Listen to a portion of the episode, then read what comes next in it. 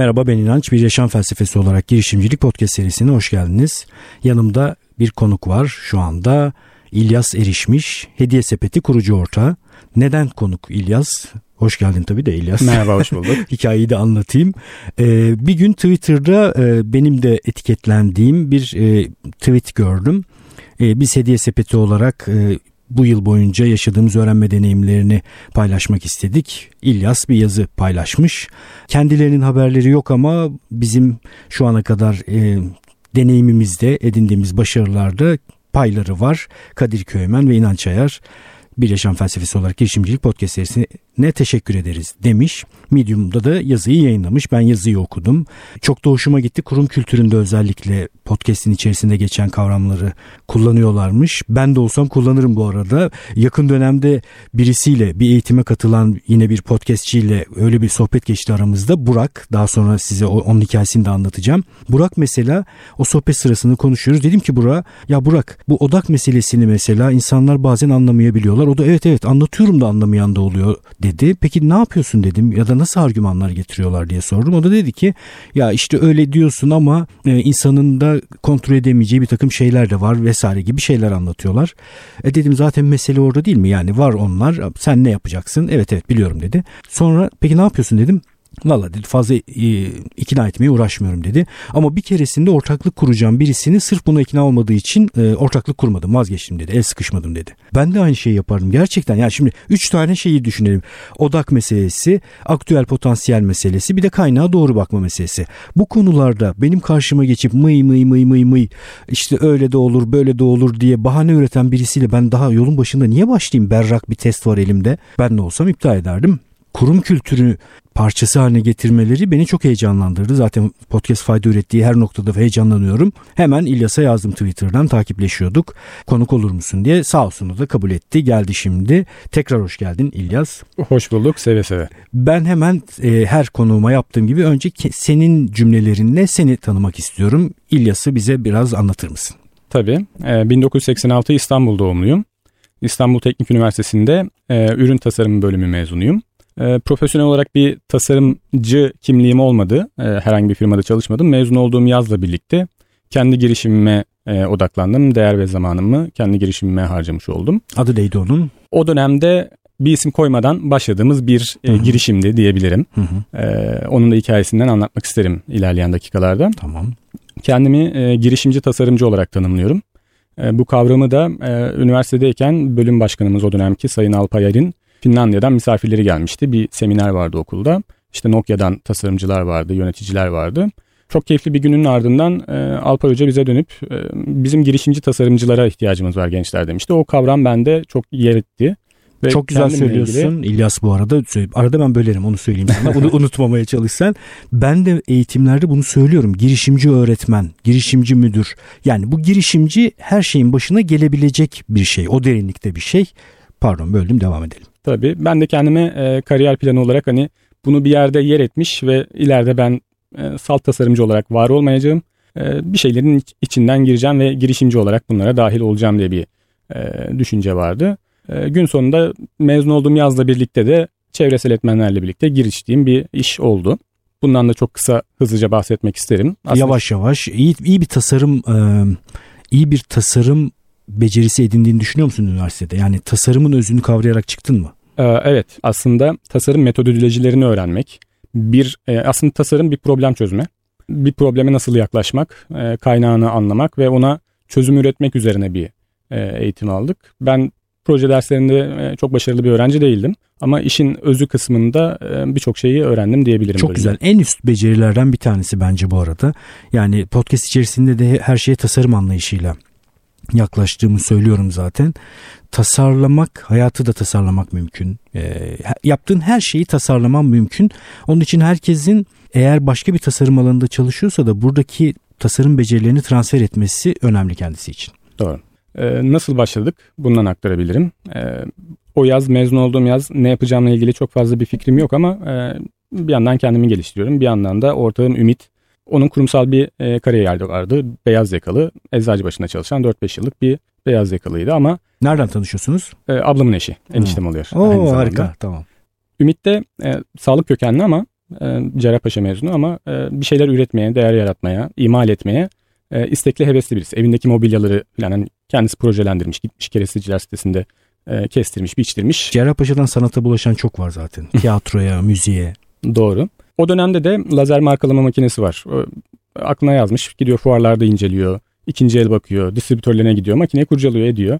Bana geliyor, İlyas bununla bir şey yapar mıyız, şunu yapar mıyız, bu olur mu, şu olur mu, beni işliyor bir yandan. Tam bir girişimci doktor. Gün sonunda şirket arabasını yanında kendi aile arabaları vardı. Onu sattı ve makineyi aldı. Makineyi aldı ama ortada bir iş modeli yok, gelir modeli yok. Bir araç var sadece evin balkonunda. Çok iyi. O zaman podcast yok. Onu dinlese böyle bir şey yapmayacağız tabii. Olabilir. Evin balkonunda bir lazer markalama makinemiz var ama ne yapacağımız hakkında ufak tefek fikirlerimiz var. Bir tasarım atölyesi mi kursak, lazer kesim böyle sanatsal objeler mi yapsak, mimari maketler mi yapsak, hani her birinden de denedik aslında, tohumlar attık. Çok güzel. Kişiselleştirilmiş hediyelik ürünler de yaptık. Çevremize gösteriyoruz, internete koyuyoruz, pazar yerlerine koyuyoruz. Talebi kişiye özel hediyelik eşyalarda bulduk. O zaman pazarın da ihtiyacı vardı. Baktık ki bir şeyler oluyor. Bir gittik dedik o dönemki e-ticaret sitelerine, biz böyle böyle ürünler yapıyoruz. Satar mısınız? Pazarın da inanılmaz ihtiyacı var çünkü kişiye özel ürün deyince o dönem için 2009'dan bahsediyoruz. Oo. Mahalle arasındaki fotoğraf stüdyolarının işte kupaya, puzzle'a, tişörte bastığı ürünler var sadece. Bizim yaptığımız ürünler çok niş kaldı ve çok ciddi talep gördük. Dedik ki bu iş bu şekilde olacak. Okey, ama tabii o kadar da hızlı olmadı. 2011 Mayıs'a kadar o makine evin balkonundaydı. 2009 Eylül'den. O süreçte tabii benim bir de işte 6 ay askerlik periyodu oldu. İş modeli ne olacak o kısmı oldu. Ama Mayıs ayında ilk dükkanı tuttuk ve bir şeyler üretmeye, fatura kesmeye başladık. Fatura kesmek derken o zaman gene şirket kurmamıştık. Abimin bir ticari faaliyeti vardı. Onun üzerinden fatura kesiyorduk. Gün sonunda da Ümit Eczacıbaşı'ndan 2014'e kadar ayrılamadı aslında. Hani 5 siz bu arada çok süreç oldu. Bilerek ya da bilmeyerek çok doğru hareket etmişsiniz. Yani MVP mantığıyla önce tutup tutmayacağını anlayacak şekilde bir takım testler yaparak tutmadığı noktada geri çıkışı kolaylaştıracak büyük sözleşmeler imzalamadan, mesela şirket kurmak bir tür sözleşme. Bunlara girmeden sürekli test ederek ve yoklayarak piyasayı devam etmişsiniz ki çok doğru. Doğru. Yani bilerek ve bilmeyerek kısmı da çok doğru. Evet. Orada bir içsel güdüyle hareket edildi diye tahmin ediyorum. Devamında biz 2011'de ilk dükkana geçip de ilk personelimizi almaya başladık filan ilerlerken kendimizi üretici firma olarak konumluyorduk ve bu kişiye özel hediyelik ürünlerin imalatını yapıyoruz. Perakende tabii. Perakende. Yani. Evet. Kurumsal firmaları da hani promosyon ürünler de yaptığımız oluyor ama çoğunluk müşterilerimiz e-ticaret firmaları. Bu şekilde ilerlerken 2014 Ocak ayı aslında bizim için bir kilometre taşı. Ümit'in şirketten ayrılması ve bu iş olarak oluyor artık deyip kendini güvende hissetmesi. Bizim Ümit çok sağlamcıya benziyor. Kolay kolay ayrılmamıştır. İşte burada aslında bilmiyorum. İnsanlara belki yönlendirme yapmak doğru mu ama ben 22 yaşındayım. Kaybedeceğim bir şey pek yok. Ama o evli çocuklu. Çok zor. Hani kurumsal bir kariyerden. Bir de ablanla evli yani. Adamı batırmaman lazım. Doğru. Yani o ayrılığında herhalde bir 5-6 çalışanımız vardı. Artı o da aramıza katıldı ve o noktada bir karar aldık. Biz dedik ki biz tedarikçi kimliğinden çıkacağız. Kendi markamız var, Hediye Sepeti ve bu marka üzerine odaklanacağız. Neden? Neden böyle bir karar aldınız? Tedarikçi firma olmanın çok büyük riskleri vardı bizim tarafımızda. Bir ürünü geliştiriyorsun, pazarda o ürün tutunuyor. Tam doğru satışları yakalayacağı dönemde ürün tedarik ettiğin firmalardan bir tanesi senin makinenden ya da senin üründen alıp kendisi de üretebiliyor. Çok güzel. Yani senin kontrolünün dışında senin yakalamış olduğun orada bir şey var. Damar yakalıyorsun, pat diye kesip atıyor damar. Doğru. Birisi. Çok büyük risk faktörü. Hani satışa bizim hakim olmamız kısmı ile ilgili ve bir şey üretiyoruz, değer yaratıyoruz. Bunun da bir markalaşması lazım düşüncesi çok fazla vardı. Bu arada bu kültür Türkiye'de biraz zararlı bir kültür. Yani paydaşlarını beslemeden paydaşının payına göz dikmek oluyor bu. Sürekli takip ederek yani bırak yani iyi bir ortaklık kurmuşsun oradan devam et ve birlikte büyüyün falan bunlara bakılmıyor. Hemen şeye bakılıyor. Küçük hesaplar bunlar. Ben bunları küçük hesap diyorum. Yani bana şunu veriyor. Bunu ben satıyorum. Ben satıyorsam ben üretebilirim. Teknik olarak tabii ki bu tür hesaplar yapabilirsin ama ben tabii farklı bir şeyden bahsediyorum. Bizim kültürümüzün ta içlerine işlemiş olan böyle birlikte başarmaktan daha çok birbirinin üzerine basarak başarma anlayışı. Umarım ileride değişir bu anlayış. Doğru. Ya anlayabildiğim bazı noktalar var. Çünkü karlılık bizde, perakende de çok düşük. Bundan dolayı herkes hani nereden ne koparabilirim? Hayat kurtarma mücadelesi değil mi? Biraz onunla ilgili diye düşünüyorum. Neyse biz bu kararı almadan yaklaşık 1-2 sene öncesinde de ben marka iletişimi üzerine bir master yapma kararı aldım. Çünkü hani bu yöne gideceğiz. Neden? Ümit sağlık kökenli. Ben tasarımcıyım. Biz bir marka oluşturmak istiyoruz ama bununla ilgili çok fazla şeyimiz yok, deneyimimiz yok. Güzel. Bu işte bilerek ya da bilmeyerek değil. Bu bayağı bilinçli, stratejik bir karar. Doğru.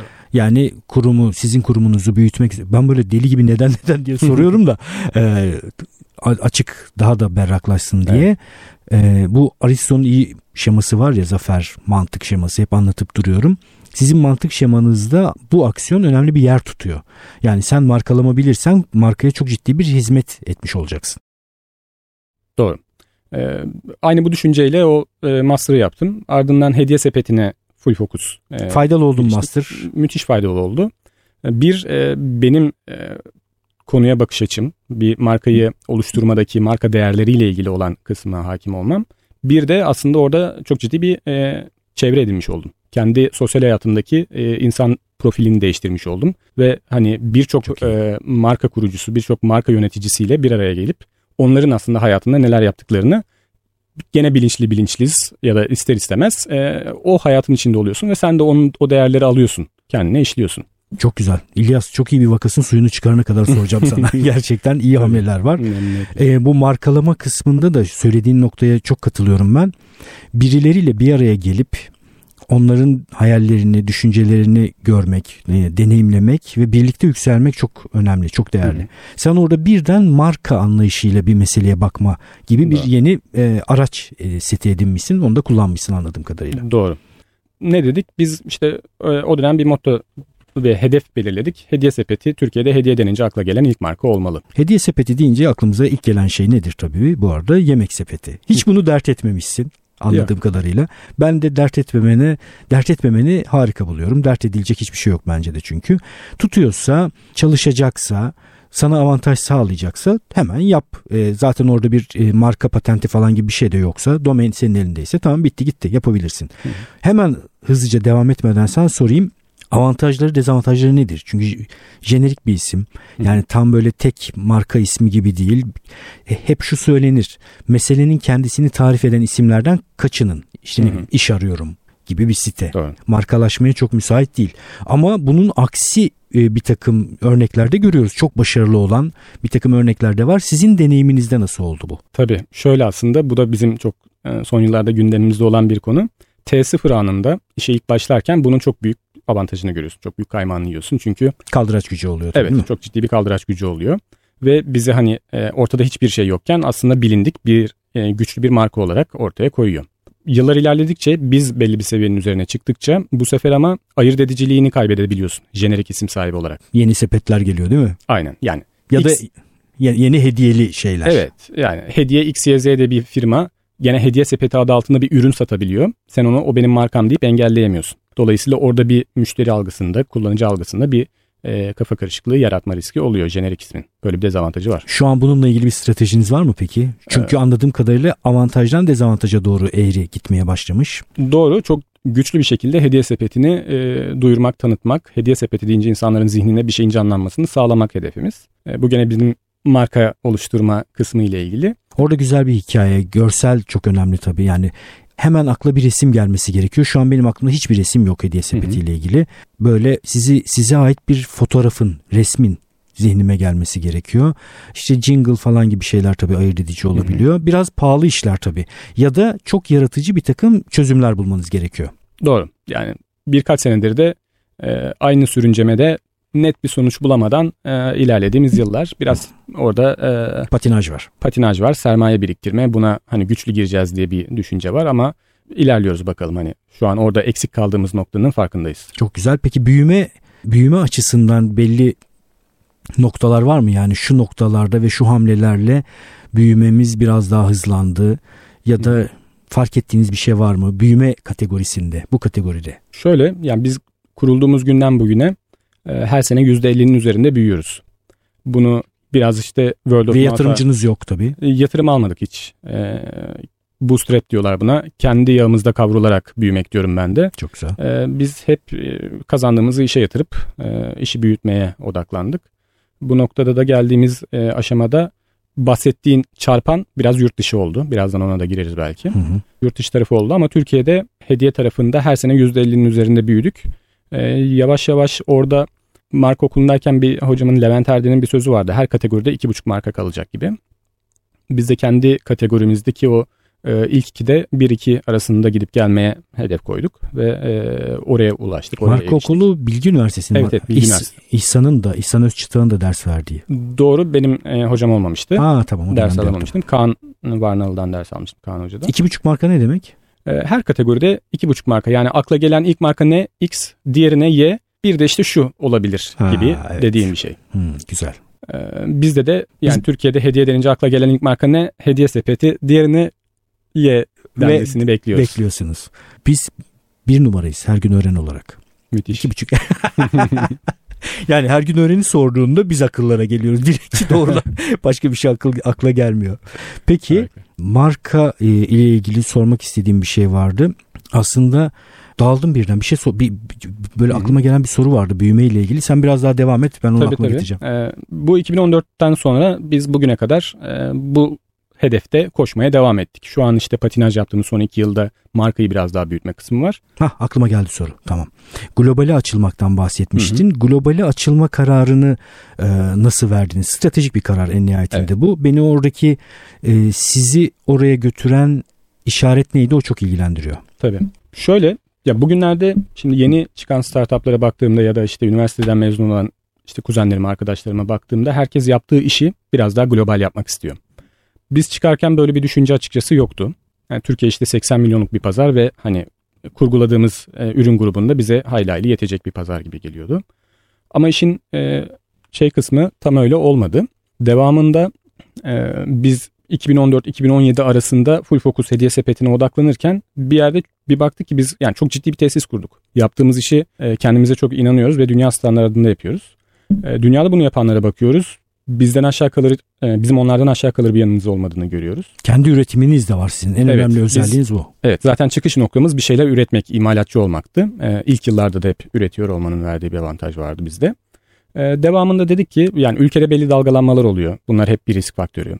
Çevremizde çok yakın arkadaşım, onların da bir girişimi var. Türkiye'de doğdular, sonra globale açıldılar. Geleneksel ihracat yapıyorlar, mobilya kategorisinde çok ciddi başarılar elde ettiler. O böyle bir motivasyon sağlıyor. 521 diye podcast kanalı vardı sevgili Kadir Köymen'in. Evet, onu da bahsetmiştin medium yazında. Ülke oyunu diye bir kavramdan bahsediyor ve kendi ülkemiz içinde bir ürün alıp satmak, bunu oluşturmak, bir katma değer koyup satmak aslında bir şirket içerisinde bir kafeteryacılık oynamak gibi diye bir tasvir yapmıştı. Bu da bende çok yer edindi. Biz böyle kendi ortaklar arasında işte 2016'nın sonlarına doğru uluslararası bir şey yapmamız lazım. Yani bu ürünleri yurt dışına da satmamız lazım diye düşündük. Çok güzel. Şurada bir duralım İlyas. Enteresan şeyler var. Bir tane örnek görüyorsun. Etrafında globale açılan ve başarı gören birisi var. Doğru. Ben neden yapmayayım? Ben de yapabilirim hissi. Bu çok önemli bir his ve oturduğunuz yerde ve hep aynı insanlarla takılarak gelebilecek bir hissiyat değil. Değerli bir hissiyat. Bunu ben de yapabilirim hissi. 2, Kadir Köymen'in stratejik bir söylemi. Yani şöyle oynuyoruz, böyle de oynayabiliyoruz demiş. Bu da önemli. Bu da çünkü sana bir stratejik bir yön veriyor. Ve böylece birden normalde yapmayacağın bir şey yapmaya başlıyorsun. Gerçekten benim çok ilgimi çeken şeylerden birisi bu. Yani bu podcast'i yapma nedenlerimden birisi de bu. Yani bir insanın aslında hiç yapmayacağı bir şeyi burada tanıştığı fikirlerle, insanlarla birlikte yapmak istemesi. Mesela birisi çıkıyormuş değil mi? 2,5, oradaki buçuk marka biz olalım. Hediye sepetinin birden senin rakibini, şu an bir dinleyici senin rakibin olabilir İlyas. Evet. Ona ne öneriyorsun? İlk önereceğin şey nedir? İşine odaklanması. Yaptığı işe. Fazla podcast dinlemesin diyor İlyas. İşine bak diyor. İlyas Erişmiş'le sohbetimizin 1. bölümünün sonuna geldik. Bizim için çok keyifli geçti sohbet. Umarım sizler için de öyle olmuştur.